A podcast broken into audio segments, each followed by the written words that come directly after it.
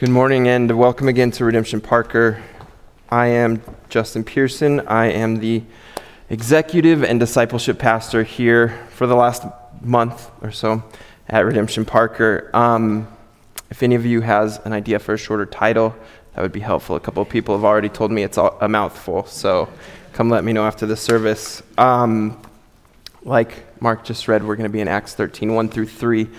But first, I know that my family and I are new, so I wanted to give you a little introduction into me and my family before we get going.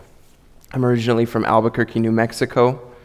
I went to New Mexico State University and studied criminal justice. A little different than pastoring, but we're here now. I studied in seminary at Southwestern Baptist Theological Seminary in Fort Worth, Texas. My wife is from the Houston area, and she went to the University of Texas, and she's a nurse. We have two boys, Luca, who's 4, and Oliver, who's a year and a half. You've probably seen them running around a little crazy. Julie and I met in Fort Worth when I was at seminary, and she was working as a nurse at a local hospital, and we will be married 6 years this August. I've been serving in local churches for about 10 years now, the last 3 of which have been in Lisbon, Portugal, where we served with the missions organization Pioneers, which is the same organization that Mark and Jen Oshman are a part of, which is how we know them and how we got connected with Redemption Parker. I'm really thrilled to be here, to be able to serve you all, to get to know you all. If I don't know you yet, come introduce yourself. We could go grab a coffee, grab a meal, and if I have met you, please forgive me for asking your name again and again. I've caught a lot of names in the last month, and so I'll probably ask a couple more times. Forgive me. But enough about me. Let's get to God's Word. Mark already read the text, so I'm going to pray again, and we'll get going. God, give us ears to hear your Word this morning. Through your Holy Spirit, let us respond in obedience to what you are calling us to. Thank you that you are a God who came to us and who sends us to others for your glory and for our joy. Prepare us to serve, however, to send whoever and to go wherever you would call us. In Jesus' name, amen. I've called my message this morning, A God-Glorifying Church. I hope this is an encouragement to you all this morning. I have been encouraged by our time here at RP just to see how people have loved and served and welcomed us in. What is a God-glorifying church? I would say that Redemption Parker is, but I know that people come with different motives. Some people... and I know this because this was me. Some people come because they grew up in the church, it's comfortable, they like it, the songs and the teaching is usually pretty good. It's just an atmosphere that we're used to. So we're here. But is there anything beyond our just coming on Sunday morning and taking it in? And then some people come, this was me also, some people come looking to get something from God. They say, I know this, I did, God, I will do A if you'll do B. God, I'll come to church, and I may even give if you give me that promotion, if you get me that scholarship, if you fix my marriage, if my kids behave well. Is that what brought you here? Now, our vision here at RP is that we exist for the glory of God and the joy of all people. Is that what we are? Are we a God-glorifying church that exists for God's glory and the ultimate lasting joy in Jesus Christ of all people? Look with me at a model of God-glorifying church in the Bible. Mark talked about this church a few weeks ago when he talked about Barnabas and encouragement. But I want to look at it from a slightly different angle. So if you'll open to Acts 11, 19 through 30 with me, check it out together. Acts 11, 19 through 30. It says, Now those who were scattered because of the persecution that arose over Stephen traveled as far as Phoenicia and Cyprus and Antioch, speaking the word to no one except Jews. But there were some of them, men of Cyprus and Cyrene, who on coming to Antioch spoke to the Hellenists also, preaching the Lord Jesus. And the hand of the Lord was with them, and a great number who believed turned to the Lord. The report of this came to the ears of the church in Jerusalem, and they sent Barnabas to Antioch. When he came, he saw the grace of the Lord, and he was glad, and he exhorted them all to remain faithful to the Lord with steadfast purpose. For he was a good man, full of the Holy Spirit and of faith. And a great many people were added to the Lord. So Barnabas went to look for Saul. And when he had found him, he brought him to Antioch. For a whole year they met with the church and taught a great many people. And in Antioch the disciples were first called Christians. Now in these days prophets came down from Jerusalem to Antioch. And one of them, named Agabus, stood up and foretold by the Spirit that there would be a great famine over all the world. This took place in the days of Claudius. So the disciples determined, everyone according to his ability, to send relief to the brothers living in Judea. And they did so, sending it to the elders by the hand of Barnabas and Saul. I would say that Antioch, the church in Antioch, is a model of a God-glorifying church in the New Testament. Because of the persecution that came after Stephen was stoned, which was started by Saul himself, the believers were spread throughout the region and then beyond, from Judea into Syria, where Antioch is. But these believers weren't deterred. As they ran for their lives, they continued to speak the word. They shared the gospel. In the face of death, they shared the gospel. But did you notice what the text said? They only shared with the Jews. But right before this, in Acts, we see that God had opened a door of faith to the Gentiles through Peter and Cornelius. These believers were still only sharing with the Jews until they got to Antioch. Some believers started sharing gospel with the Gentiles, and a great number was being saved. So many people were being saved that the elders of the church in Jerusalem sent Barnabas to Antioch to go see what was going on, to look out for this new church. So Barnabas, the encourager, goes to pastor this young church, and it just keeps growing. So what does he do? He goes and looks for help. He goes and finds Saul, brings Saul to help him lead this new, growing church. They lead the church for a year, teaching and discipling, and more people coming to know Jesus. But then the church sends them out to go serve the church in Judea, who was experiencing an extreme famine. This church was growing rapidly because so many people were coming to know Jesus. What a beautiful picture. And then they were being discipled. They were serving and loving each other. But how could this young church send their two pastors away? They had just come. They had been working with them for a year. How could they send their two pastors away? What would happen to them? So I said that this church in Antioch is a model church, a model of a God-glorifying church for us. And I would say that they are a model church, a God-glorifying church, because they are a church that equipped and sent. God-glorifying church, I would say, is one, like Antioch, that equips its people and sends them.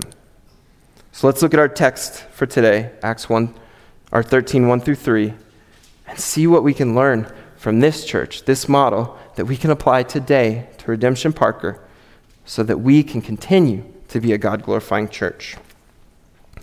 First of all, we see that the church in Antioch equipped its people. Verse 1 of chapter 13 starts, Now there were in the church at Antioch prophets and teachers. We'll stop there for a second. What kind of people were in the church? They were people who were gifted by the Holy Spirit. It says specifically here, prophets and teachers, but we see in Acts 11 that there had to be evangelists there as well. They were sharing the gospel, the hand of the Lord was with them, and people were being saved. What is the role of these people in the church? Prophets, teachers, evangelists. Paul tells us in Ephesians 4. Let me read it to you. Ephesians 4:11 and 12 tells us the role. He says, "And Jesus gave the apostles, the prophets, the evangelists, the shepherds, and teachers to equip the saints for the work of the ministry, for building up the body of Christ." Mark said this a few weeks ago when he introduced me and my family. We pastors, we aren't necessarily here to do ministry.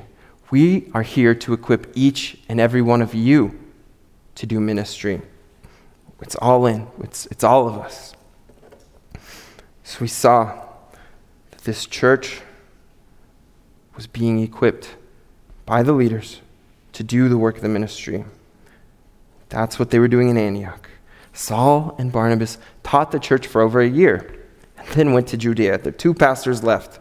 How could the church handle it? It was because they were prepared to and equipped to do the work of the ministry themselves. They knew the word. They taught it to each other. They loved and served each other, and they kept sharing the gospel. They were all in. This church in Antioch was all in. They're gifted by the Holy Spirit, just like you are. And they were using their gifts. They understood that it wasn't just the pastor's church that they came to on Sundays and listened. They understood that we are the church. They were all playing their role. There was no bystander effect in the church in Antioch. Have you heard of the bystander effect?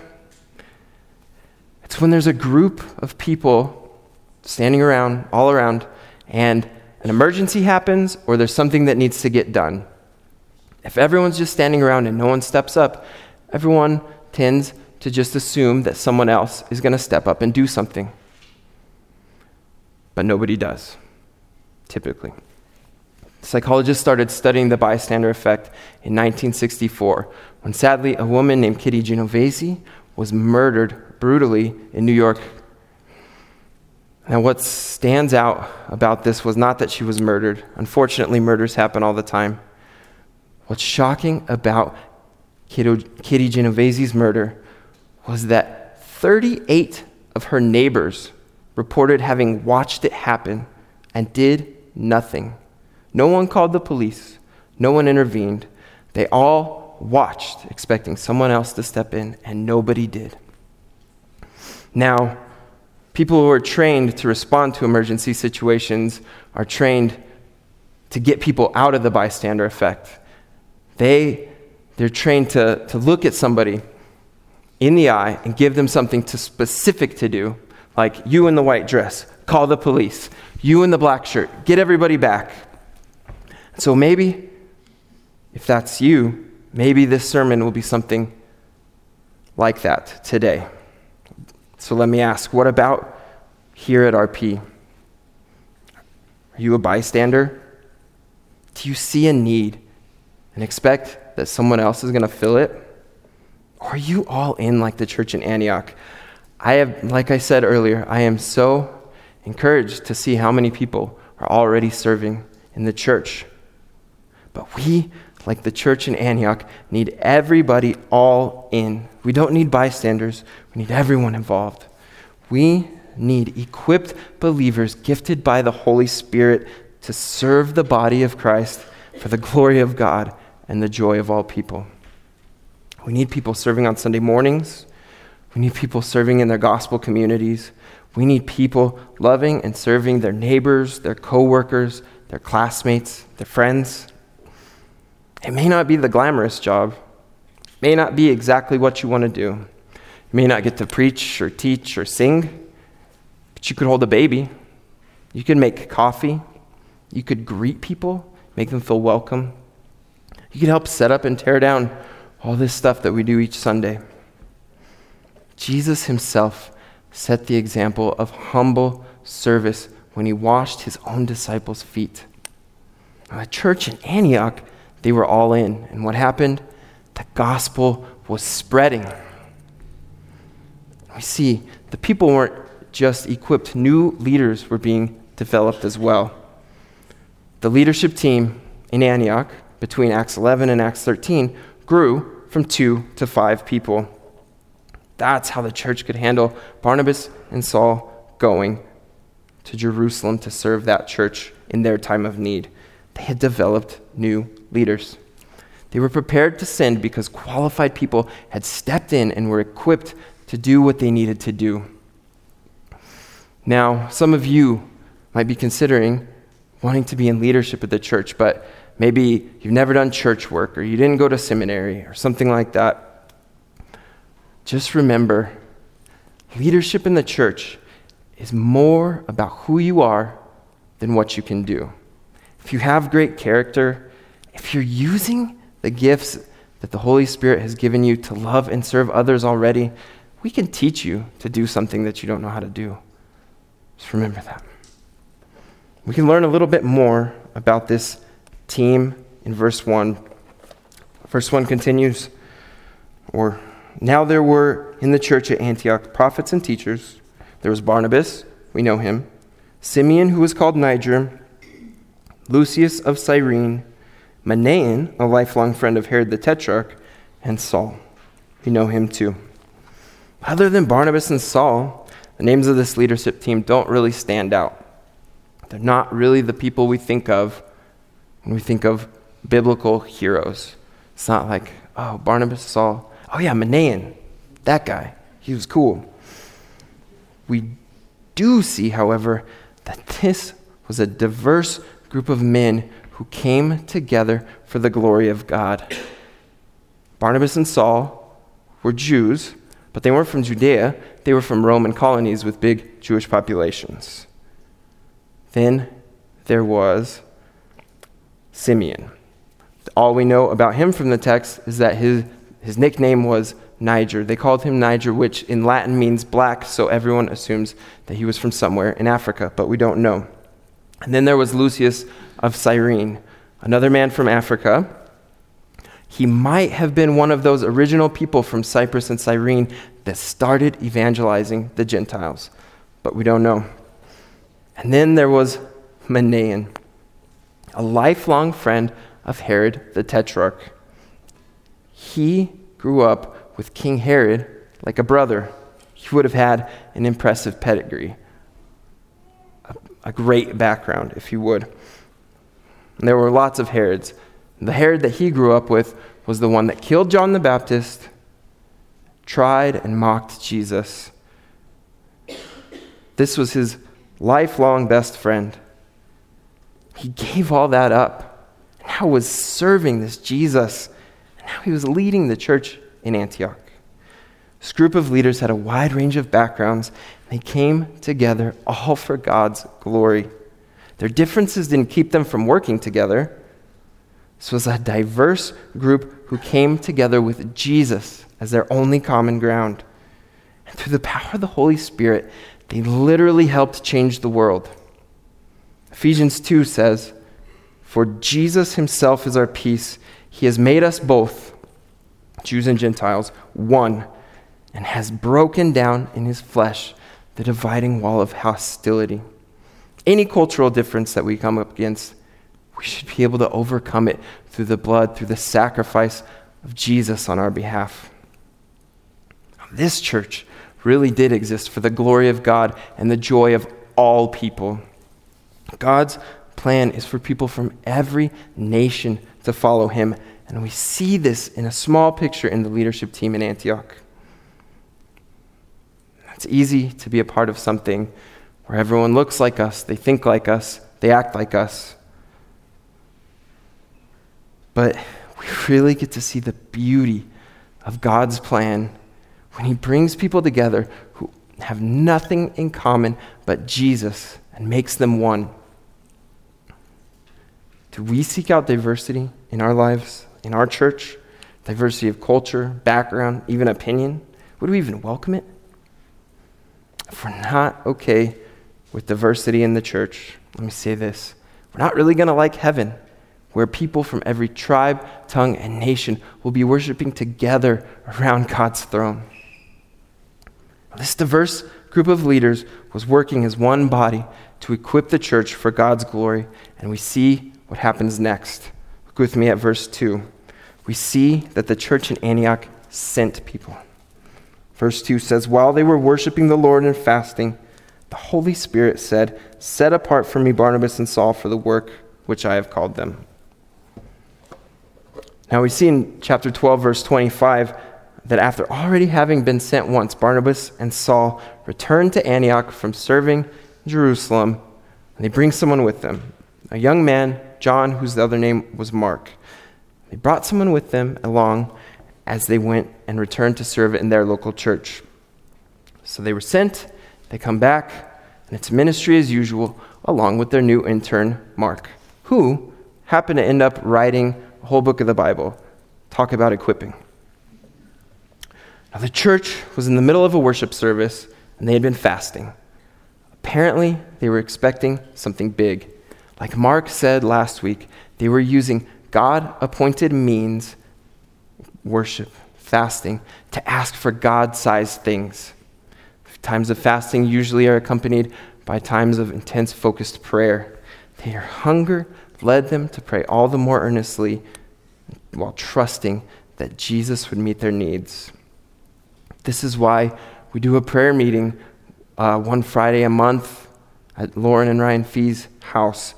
This is why we set apart the first Friday of every month to fast and pray for Redemption Castle Rock.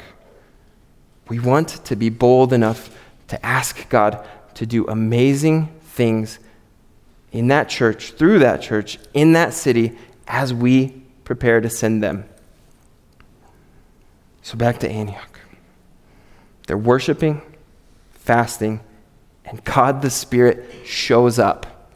He speaks. We don't know who heard him speak.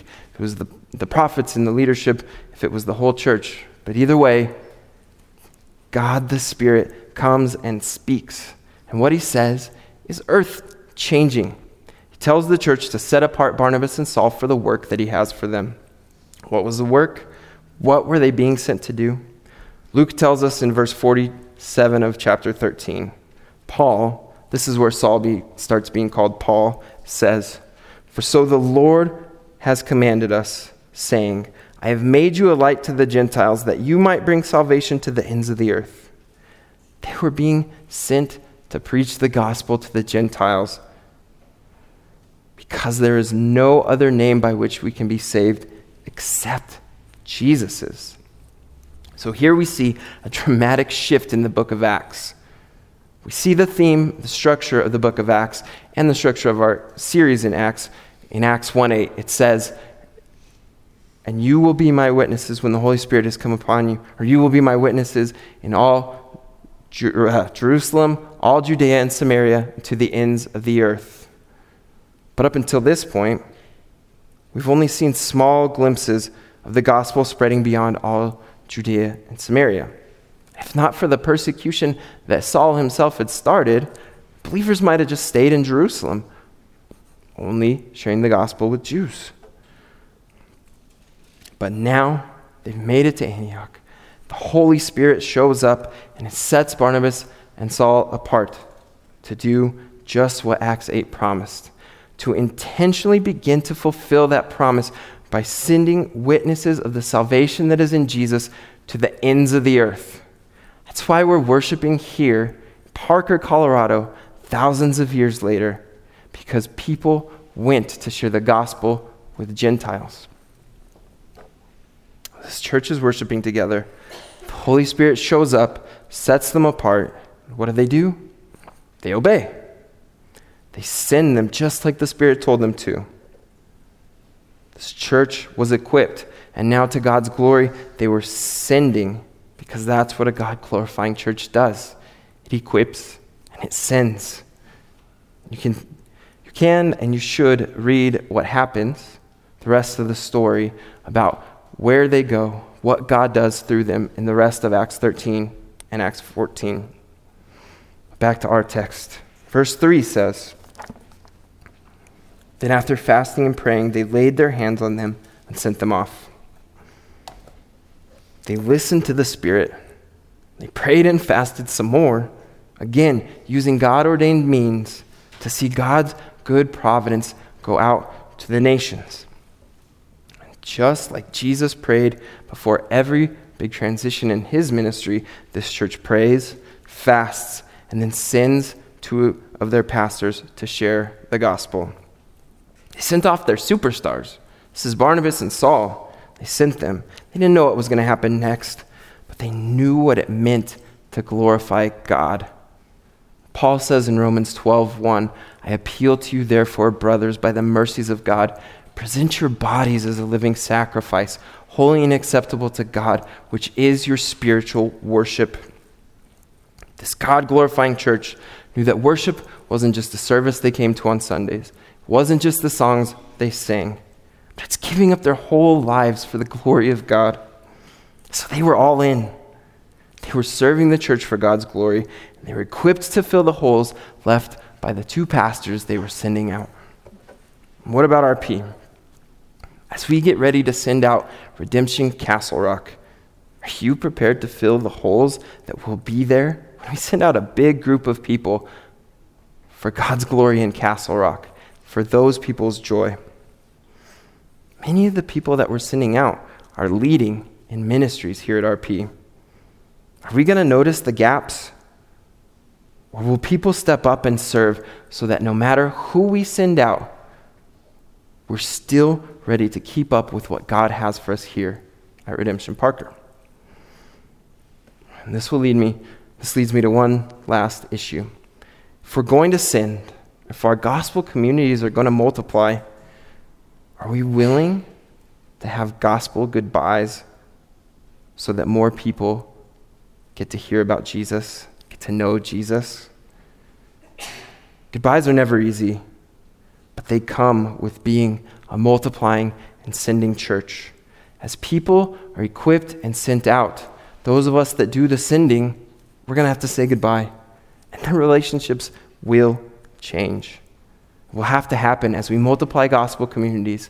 It will happen as we send missionaries, and it will happen as we plant new churches. Can we, like Paul, see everything, even good things like relationships, as loss so that more people can know Jesus? It's not easy, but gospel goodbyes are worth it as we seek to glorify God through RP by equipping the church and sending more people. What if we were like the church in Antioch? Or, say it another way, what if we were like Kentucky basketball? I'm sure there are a few college basketball fans out there, and if you are, you know that probably for the last decade, Kentucky basketball has sent 1 to 5 players every year, freshmen and sophomores that is, to the NBA, along with all the players that graduate. Well, what do they do the next year? They reload, gather more talent, all just to dominate college basketball again. And they've done it year after year for at least a decade. What if we at RP were like Kentucky basketball, or like the church in Antioch, a constant revolving door of gospel talent sent out so that we're not just seeking our own little kingdom here at Redemption Parker, but for God's glory and the joy of all people, we're seeking his kingdom. What if once we sent Redemption Castle Rock, we got ready, we reloaded, and did it again and again and again? To that end, let's pray. God, I pray that as your church, we would be all in. We would be prepared to serve and to go so that more people could experience the life that comes through faith in your Son, Jesus. Would we be a church that uses the gifts that you've given us to equip, to serve, and to send? Be glorified in Redemption Parker. Let us multiply over and over for your glory.